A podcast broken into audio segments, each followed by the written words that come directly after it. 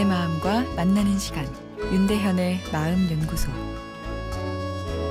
안녕하세요. 마음 연구소 윤대현입니다.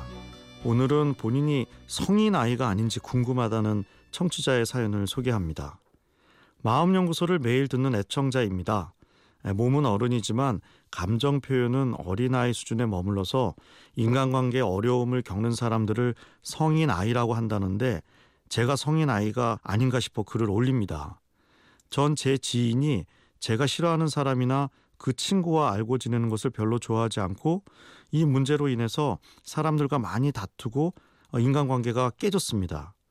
싫어하는 사람의 친구까지 아는 것을 껄끄러워하는 이유가 제가 싫어하는 사람이 자신의 친구에게 제 이야기를 할 수도 있고 아 그리고 끼리끼리라서 같이 어울리는 것이라고 생각했기 때문인데요.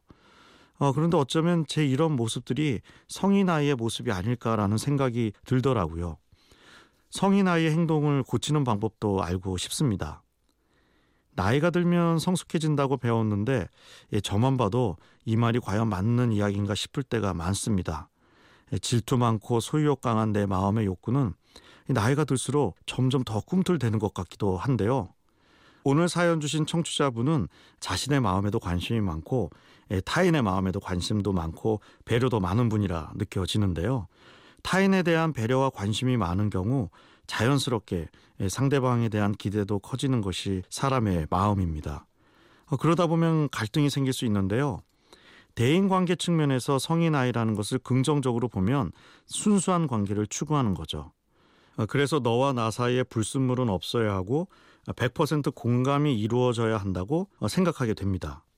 이런 진한 관계를 추구하는 것 자체가 문제가 되는 것은 전혀 아닙니다만 관계란 항상 상대가 있고 어, 순수한 관계를 위해 상대방에게 요구하는 것이 그 사람의 자유를 제한한다면 어, 그 관계에는 갈등이 생길 수밖에 없습니다.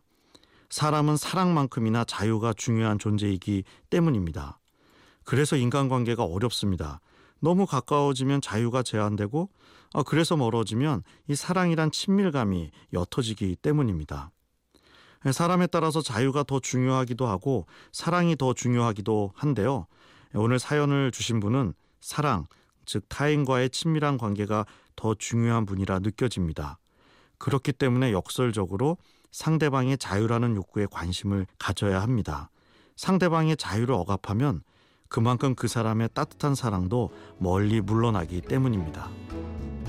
윤대현의 마음연구소 지금까지 정신건강의학과 전문의 윤대현 교수였습니다.